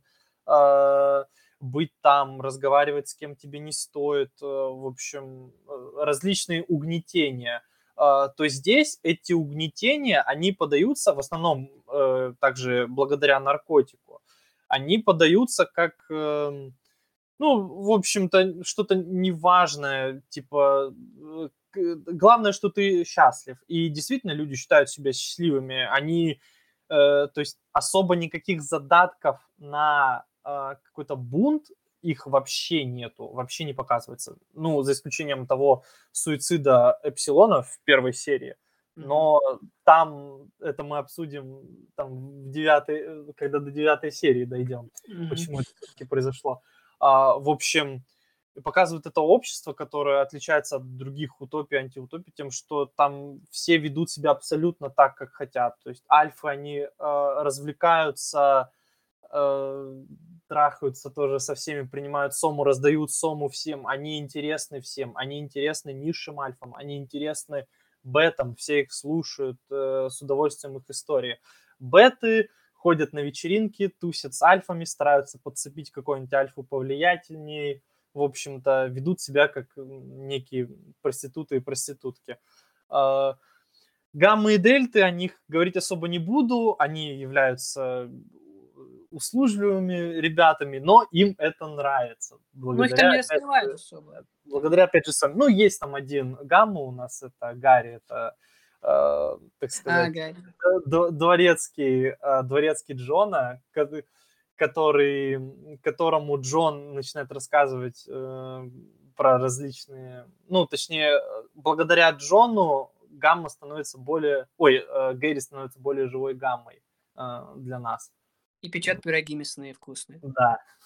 А, в общем, и показывается, как Джон, он старается вжиться в это общество и старается его изменить. А, Причем это происходит очень, как это сказать, по какой-то непонятной кривой. А, в одной серии ему интересно это общество, он ходит на вечеринки Вильгельмины, он разговаривает там со всеми, занимается сексом со всеми, в общем. В другой там серии, в, другой момент, в другом моменте он уже тусит где-то один, а, где-то на нижних уровнях а, вместе с эпсилонами, рассказывая им о том, что вот как несправедлив, несправедливо это общество. Показывают сцены, где он тусит с Лениной, Э, который очень интересен Джон, потому что он э, очень свободный человек, э, поступает так, как он хочет, а вот Ленина, она хочет избавиться от этого бремени беты, она хочет вести себя тоже как свободный человек, и Джон начинает показывать ей прелести жизни, такие, которые она не замечала. То есть, допустим, когда они едут в метро, ну, ты можешь, кстати, про слежку как раз-таки здесь рассказать. Что они, ну, в, в том, в эпсилонском этим, как это называется-то? Получается, там, где живут эпсилоны, и там, куда они ездили, по сути, за ними никто не следит. А да. по сути, у всех, у кого есть эта линза, то есть они могут видеть, ну, как сказать, глазами других людей, всех, у кого есть линза. А Джон эту линзу не надевает. То есть, как-то так. Да, Джо, поскольку Джо, Джон не надевает линзу, никто не может определить его уровень, но нам говорилось э, в четвертой серии, что, что это что-то на уровне альфа. Даже альфа ультра какая-то. Да, э, что-то вроде такого. Э, и действительно, благодаря тому, что Джон не надевает э, эту линзу, его очень одновременно и трудно э, за ним уследить и легко. Как бы единственный человек, который в Нью-Лондоне не носит линзу. Ну Интересно, ну, да. тоже это... А, а, ну и с другой, с другой стороны, то, что он не, не попадается ни на каких камерах, невозможно в любой момент посмотреть, что он делает. А, в общем, и э, Ленина очень хочет вот жить именно такой жизнью, и Джон показывает ей различные красоты, даже Нью-Лондона, то есть э, когда они едут в метро, э, он, он показывает ей вид, который она раньше не замечала, она раньше не смотрела никогда в окно. Он показывает ей места, э, которые не, за, не затронули, не затронула технореволюция, э, так скажем, где нету небоскребов, различных приспособлений, где просто природа, просто трава, просто деревья.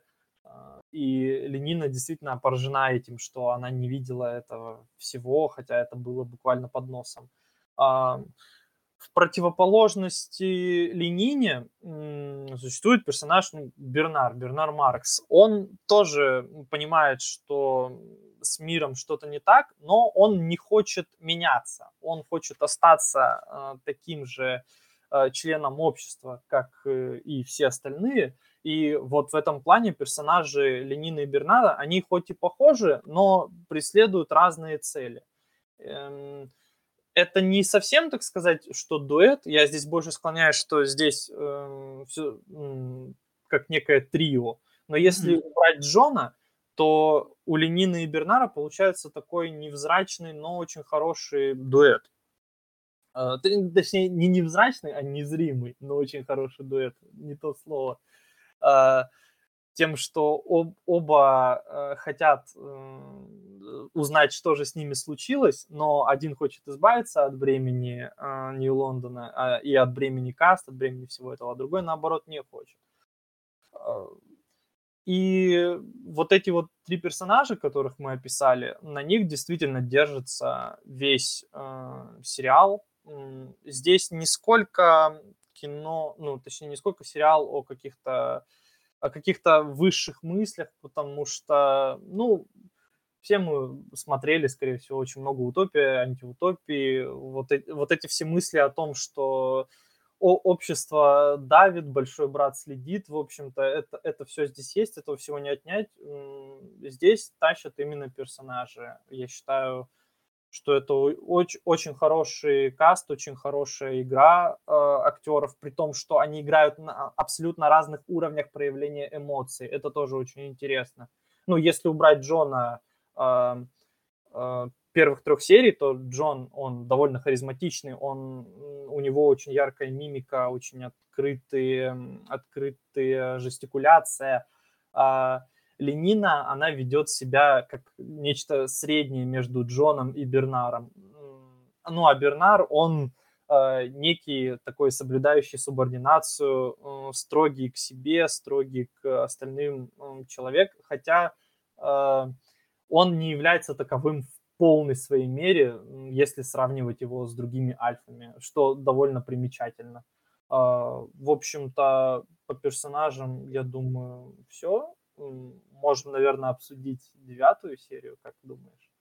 Или да, но мне перед девятой серией ты смотрел «Эквилибриум»? Вот я когда смотрел э, сериал, мне показалось, что похож сюжет вот с этой Сомой на «Эквилибриум». Я просто сюжет подзабыл, насколько я помню, они тоже то ли пили что-то, то ли вот принимали, чтобы быть счастливыми. Ты смотрел Ну, я не смотрел, но это довольно частая практика, я думаю. Ну, по-моему, просто там, по-моему, вот такая, примерно такая же система, что Ну, в принципе, роман вышел в 32-м, скорее всего, они оттуда и взяли. То есть, что они там что-то принимали, и у них притуплялись, насколько я помню, эмоции. И вот персонаж, персонаж Кристиана Белла когда-то просто э, по случайности забыл принять этот препарат, и у него стало, ну, в общем, какая-то такой диссонанс личности проявляться, что якобы что с этим миром не так. Вот я просто когда смотрел, надо просто пересмотреть Эквилибриум, по-моему, такая же система там.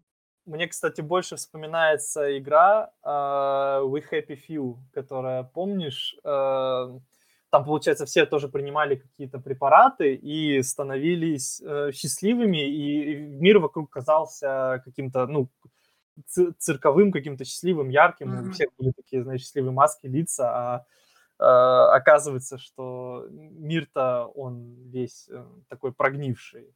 Но здесь, конечно, здесь не так. Здесь мир не является гнилым изнутри. Здесь он изначально э, счастливый и хороший. То есть это, это, я не считаю это утопией с антиутопией внутри. Здесь все довольно целостно и несогласных здесь, по идее, быть не должно. Но, как говорится... Но, да, да. Но вот смотри, у меня перед девятой серией, опять же, там вот мы другой немножко обсудим, девятый. А вот есть у меня такой к тебе вопрос. Как ты думаешь, я потому что я не могу ответить на вопрос, я думал, но я, я не знаю, на какой стороне все-таки создатели сериала? На со стороне полигами или со, на стороне моногами? Потому что вот как бы Джон у нас отвечает за моногамию, ну и Бернард чуть-чуть, а Лина такая за полигамию. И вот как думаешь, какого мнения авторы придерживаются? Потому что я вот не могу ответить на этот вопрос. Ну, здесь стоит, э, наверное, посмотреть на то, э, чьи речи звучат убедительнее, на той стороне и создатели. По, моей, по моему мнению, речи Джона, они э, являлись очень убедительными, очень яркими, как он рассказывает, в отличие от невнятных мыслей Ленины, э, которые понять очень сложно. У Джона все довольно складно в этом плане, и я считаю, что создатели говорят именно голосом Джона в этом сериале. Ну, да, ты имеешь в виду, что как бы Джон человек, и он чувствует, и то есть э, это на каком-то таком подсознании, когда тебе, например, изменяют, это больно, а Ленина, она такая более ну как, роботизированным, можно сказать, то есть под действием этой сомы. И, ну, да, я на самом деле тоже не могу вспомнить, как Ленина оправдывала э, моногамию. То есть она просто говорила, ну вот, мы такие, как бы, мы, мы такие, мы вот беты плюс, мы, мы, мы, мы так живем. Ну, в принципе, да, я с тобой, наверное, согласен. Ну, можно перейти к девятой серии. В общем, э, что меня, э, как сказать, что меня... Сериал мне понравился, но вот именно вот с девятой серии э, я не понял. То есть они разделили сериал примерно так. Три серии нам показывают одно, э, нам показывают вот эти задатки какой-то такой революции, что люди в этом Savage недовольны, что здесь все счастливы. Потом нам показывают любовный треугольник и абсолютно забывают про все эти революционные движения. Ну, только в каких-то там сериях у Си Джека 60 и, в принципе, у всех эпсилонов проявляются какие-то такие... То есть они, смотря на Джона, видя, как он там бьет морду или, не знаю, танцует, они там, э, помнишь, что вот сжимает кулачки, там бьют стаканы, и они, в общем, да, да, такие, начинают к нему прислушиваться, да, он выступает таким лидером их мнений, хотя, по сути, по-моему, он это делает, как сказать, э, не совсем нарочно, а скорее как-то случайно. И в девятой серии э, это просто то есть это такая экспозиция странная. Нам создатели сериала резко говорят, все, забудьте про любовный треугольник, у нас тут революция, и эпсилоны убивают э, Генри Фостера, которого назначают временным директором.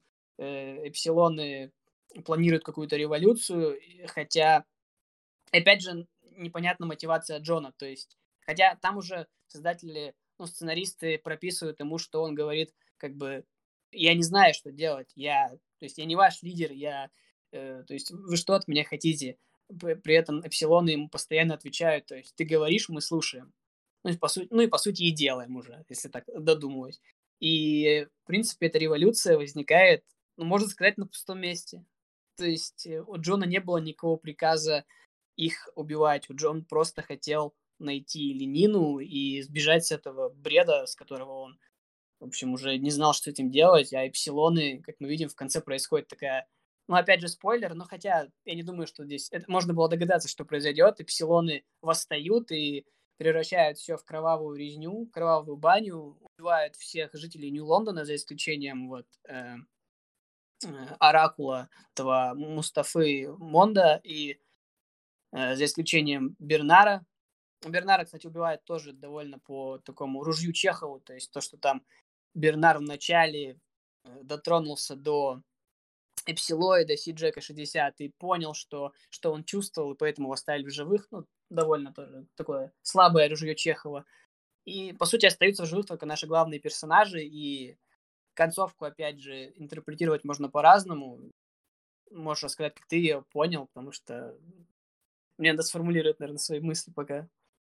Ну, на самом деле, начну с того, что мне девятая серия понравилась, потому что мне действительно хотелось узнать, а, что, что, что, же, что же за фрукт такой это Индра, и в течение вот а, с четвертой по восьмую серию нам также коротенько рассказывали об э, этом искусственном интеллекте. И выясняется, что Индру создали 10, 10 э, энтузиастов, так скажем, на руинах старого мира для того, чтобы создать идеальный э, новый мир. А, но у Индры сформировался некий такой характер бунтарского искусственного интеллекта, и у нее существует программа в ее коде, э, нацеленная на э, самоубийство общества. Самоубийство это общество в случае чего? Ну, для того, чтобы создать новое, так скажем, э, попытка ресетнуть, эм, ресетнуть текущее общество, создать нового. Так Индра постоянно адаптируется и не совершает ошибок, которые были совершены ну, в предыдущей попытке. И из-за э, и ее э, целью было именно, ну, она воздействовала, ну, как сказать, она хотела вот этот бунт э, устроить через э, эпсилонов. Но э, все пошло немножко, немножко совсем не по плану Индры, как раз из-за Джона, потому что его она не могла контролировать. Но, к счастью, э, в какой-то степени Джон ей немножко помог, Э, правда, случилось все не, не, так, не так радужно, э, и эпсилоны сбунтовались раньше, чем хотела Индра, но все равно, как она хотела, получается. И Джон так ненароком немножко помог Индре. Э, и вот, вот это вся, эм, вот это все открытие того, что мир является некой репетицией к созданию следующего мира, я считаю это единственным, единственным очень крутым прям твистом. Ну, это не твист, э, поскольку это нам постепенно вводили в течение всего сериала, но этот момент я считаю очень крутым тем, что э, происходит у нас общество, потом его стирание, создавание, но, создание нового общества, потом его стирание, потом создание нового, в общем, и так э, до бесконечности, пока э, не создастся действительно идеальнейший прям мир.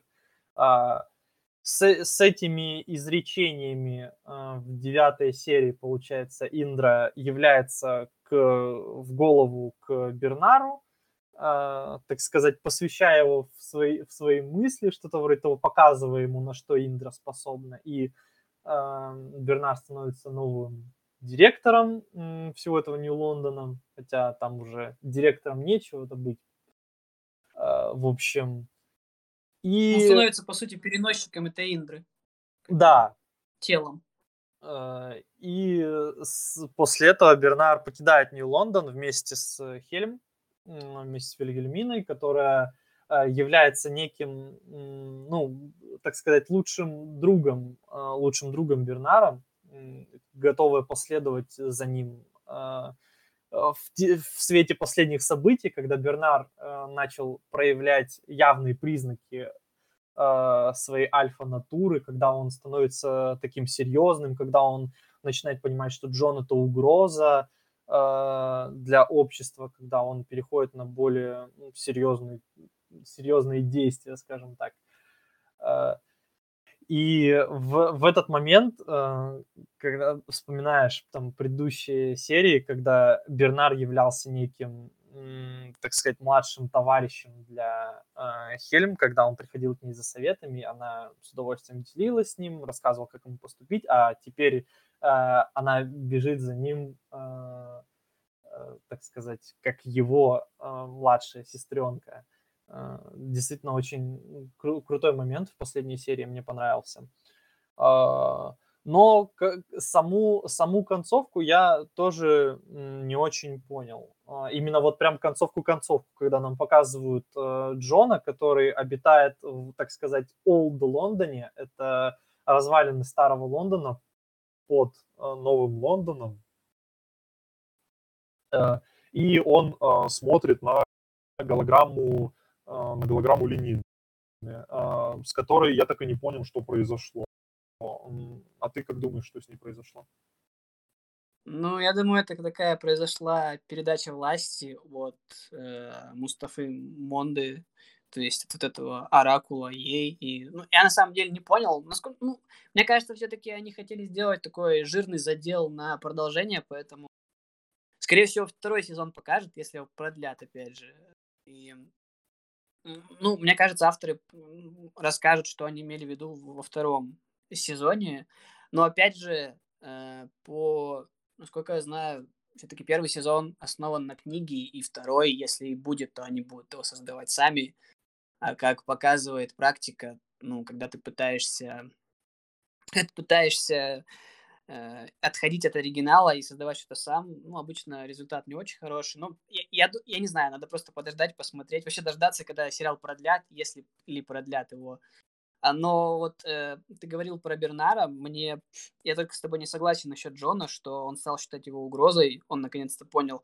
Вот э, здесь опять же, почему я считаю Бернара просто лучшим персонажем этого сериала, потому что э, даже в конце они показали его э, комплексным персонажем, то есть не однобоким э, все-таки в э, восьмой или в девятой серии нам показывается, что Бернар э, любит Ленину, правда, не может понять, что такое любовь, но подсознательно он уже это осознал. То есть он подсознательно осознал, ну, то есть он уже чувствует какие-то эмоции, и он становится, становится вот этим роботом. И, э, в принципе, он в Джонни видит угрозу только потому, что он то есть, по сути, это даже два чувства он обретает. Он обретает любовь, он обретает ревность, и, наверное, третье, он обретает какую-то зависть, и он чувствует предательство со стороны Джона. То есть, э, все-таки это делает Бернара уже таким человеком. Хотя, опять же, конец нам намекает на то, что Бернар будет переносчиком Индры. Поэтому вот Бернар, мне кажется, вот такой комплексный, самый, самый прописанный персонаж сериала, по крайней мере. И я все-таки жду, если будет продолжение, что случится все-таки с Бернаром. Ну и давай, наверное, обсудим какие-то уже такие общие такие вопросы, которые создает сериал. Не берем книгу, потому что книга была написана в 1932 году. И, ну, если ты, может, ты заметил эти отсылки, тоже имя Ленина, это, как я прочитал, отсылка на всем известного Владимира Ульянова, ну, или Ленина. Тот же Бернар, у него фамилия Маркс, и вообще Бернар это писатель задумывал это как, э, то есть, микс из Бернарда Шоу и Карла Маркса. То есть, поэтому тут идет деление на касты. Но это было написано, наверное, под влиянием какого-то, ну, 32 год, скорее всего, Советского Союза, этого деления на касты, под, э, скорее всего, наблюдением этой страны. И тут возникает такой вопрос, то есть э, авторы все-таки хотят, то есть это сериал какой-то такой антикапиталистический, то есть авторы пытаются как-то задеть современную власть, ну, понятно, что в Америке, э, где еще, потому что в последние годы там происходят какие-то такие политические перипетии, то есть и больше, всего, больше звучит вот эти вот призывы к коммунизму, или этот же сериал все-таки он показывает, что кастовое, то есть кастовое расслоение это плохо, и оно ведет обычно в такие утопические миры, где ты можешь быть счастлив только из-за наркотика какого-то, как ты думаешь? Ну, я думаю, что с коммунизмом здесь точно мимо. Ну, по крайней мере, в рамках сериала, потому что имена-то все взяты из книги, а книга была написана как раз во время расцвета э, э, коммунизма, и действительно тогда, э, так скажем, это ан- антипропаганда являлась уместно, но не сейчас. Как бы с- сейчас сериал был явно создан не с такой целью, но раз уж это экранизация книги, ну, имена-то действительно нужно брать и соблюдать вот эти все каноны экранизации. А насчет того, что утопическое общество это плохо, я считаю, что э, это удалось, да, показать создателям, но не то, что это плохо, а то, что оно неумолимо ведет к разрушению общества. То есть, э, как, как это сказать? Ну, деление на касты, имеется, ты имеешь в виду, это плохо. То есть это но... не приведет к ничему хорошему. И это тоже как бы и утопическое общество, и деление на касты, и, и тем более использование наркотических веществ, это все хорошим не заканчивается. Э, ну, это вообще смысл э, всех а, антиутопий, э, как я уже утопии антиутопии, как я уже говорил раньше, что здесь этот штамп он никуда не делся. То есть если, если вы смотрели другие какие-то сериалы, фильмы об утопических обществах, здесь вы э, в плане идей, в плане мысли, ну, донесения чего-то подозрительного, ничего нового не увидите. Все старо как мир. А общество развалится, если все будет слишком хорошо. Общество развалится, если все будет слишком плохо. В общем-то так. А, в целом по сериалу, что могу сказать? Так скажем, смотреть я его точно рекомендую, если вы фанат утопии, антиутопии, если вы фанат необычных построений мира, если вы фанат интересных персонажей, если... Кстати, насчет саундтрека забыл упомянуть.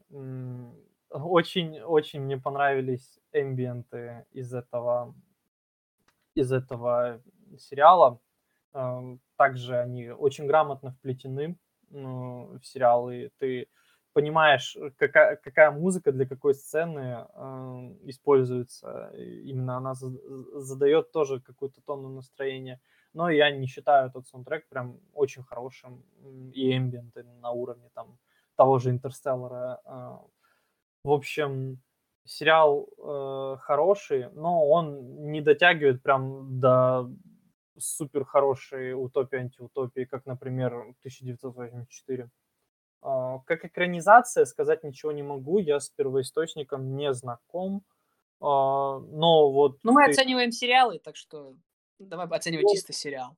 Ну, как, как экранизация, мне нечего о нем сказать. Как э, сериал отдельный, он хороший, он достойный, его действительно стоит посмотреть.